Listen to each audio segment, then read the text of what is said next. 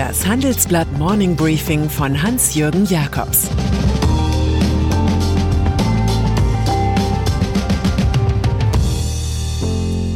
Guten Morgen allerseits. Heute ist Dienstag, der 28. Januar. Und das sind heute unsere Themen. Trumps Risiko heißt John Bolton. EU schafft kleine Münzen ab. Der große Wasserstoffplan. Im Folgenden hören Sie eine kurze werbliche Einspielung. Danach geht es mit dem Morning Briefing weiter. Bei DHL und der Post bewegen wir jeden Tag 5 Millionen Pakete.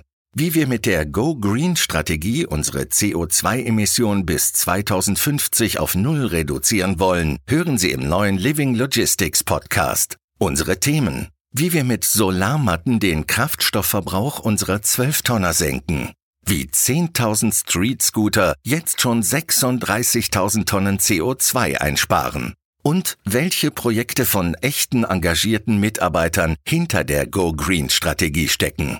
Jetzt abonnieren. Living Logistics gibt's überall da, wo es Podcasts gibt. Donald Trump.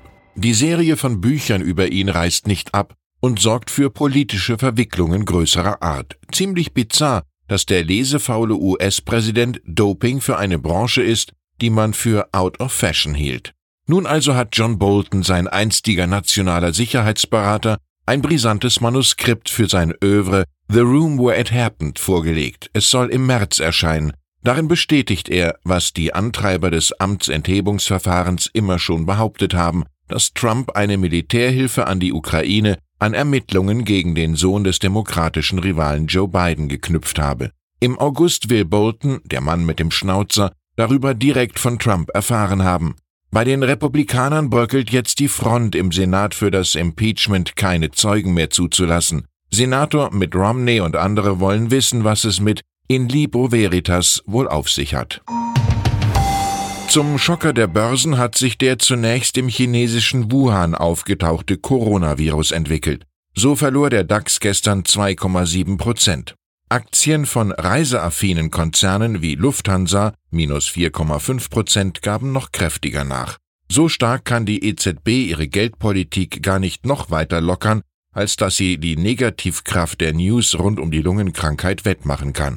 Der US-Leitindex Dow Jones sackte um mehr als 1,5 Prozent ab. Der Reiseanbieter Studiosus sagt alle China-Reisen bis Mitte April ab.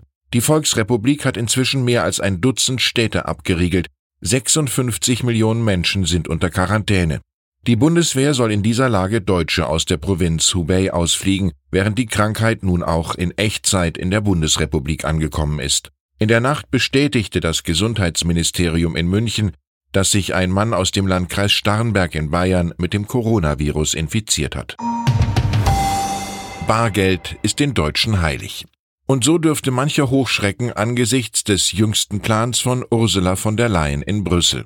Im Entwurf eines Arbeitsprogramms steht, die Chefin der EU-Kommission will alle 1 Cent und 2 Cent Stücke aus dem Verkehr ziehen. Das rapportiert die Süddeutsche Zeitung. Die Konzepte sollen am morgigen Mittwoch vorgestellt werden. Die Münzaktion läuft unter Entbürokratisierung und als Vorschlag für einheitliche Rundungsregeln. Immer mehr Euro-Staaten würden demnach beim Einkaufen inzwischen Beträge auf volle 5 Cent runden lassen. Das spart hohe Kosten für die Produktion und das Zählen, dürfte aber dennoch bei Freunden von Cash is King nicht als runde Sache belobigt werden. Berlin. Wenn es einmal zu ruhig werden sollte in der Frage des inneren Gemütszustands der Großen Koalition in Berlin, dann taucht garantiert wieder eine der Evergreen-Streitigkeiten zwischen Union und SPD auf. Ganz oben auf der Störliste rangiert das Thema Grundrente.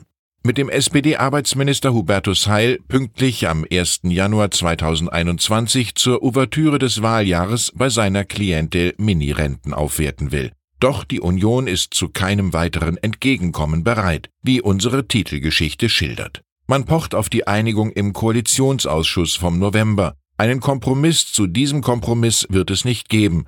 Das sagt Fraktionschef Ralf Brinkhaus unserer Redaktion. SPD-Finanzminister Olaf Scholz dagegen wähnt sich bei der Grundrente auf der Zielgeraden.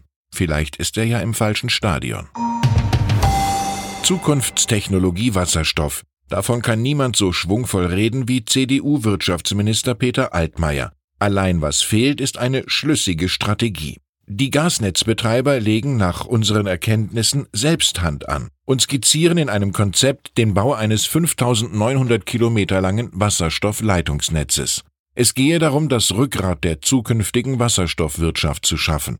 Das erklärt Ralf Barke, der Chef der Vereinigung der Fernleitungsnetzbetreiber Gas FNB Gas. Der Ansatz, 90 Prozent des bestehenden Gasnetzes sollen ein zweites Leben als reine Wasserstoffleitungen bekommen. Unser Leben ist das, wozu unser Denken es macht, wusste Marc Aurel.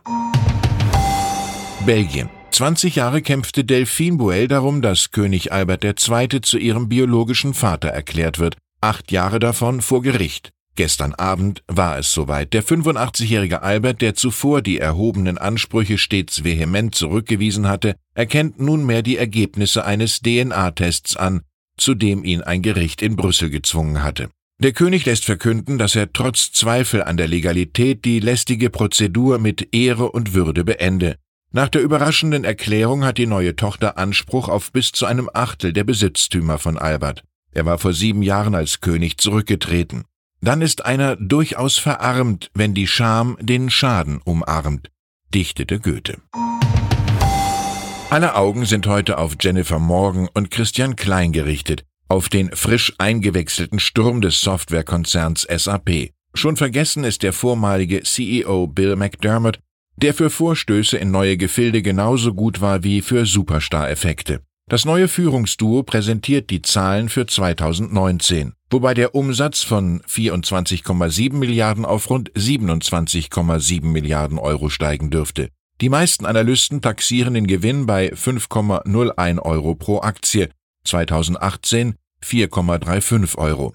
Morgen und Klein wollen mit mehr Effizienz und Sparen die Rentabilität steigern, was sich bisher in Kursgewinnen ausgedrückt hat. Die große Frage ist, ob sich Hedgefonds-High Paul Singer Elliott von dem Debüt im Mixed begeistern lässt oder ob er seine Beteiligung in Höhe von 1,2 Milliarden schon bereut. Und dann ist da noch der Berliner Großflughafen, der unter dem Kürzel BER zum Phantom der Republik wurde und nun als Beschäftigungswunder in der Komparserie einen Höhepunkt erlebt. Weil die Anlage tatsächlich am 31. Oktober Weltpremiere haben soll, sucht der Airport unter bertesten.de im Netz nicht weniger als 20.000 Kleindarsteller, die zwischen 23. Juni und 15. Oktober so tun, als sei BER schon in Betrieb. Einchecken, Security, Passkontrolle, Gepäckband, alles wird getestet. Am 29. April wird die Evakuierung geprobt. 900 Komparsen sind eingeplant. Interessenten für die Reality-Show müssen nur eine Bedingung erfüllen, 18 Jahre alt sein. Offenbar ist der Andrang so groß, dass davon selbst Lars Windhorst und Jürgen Klinsmann für ihre neue Hertha BSC träumen können. Ich wünsche Ihnen einen ereignisreichen Tag. Es grüßt Sie herzlich Hans-Jürgen Jakobs.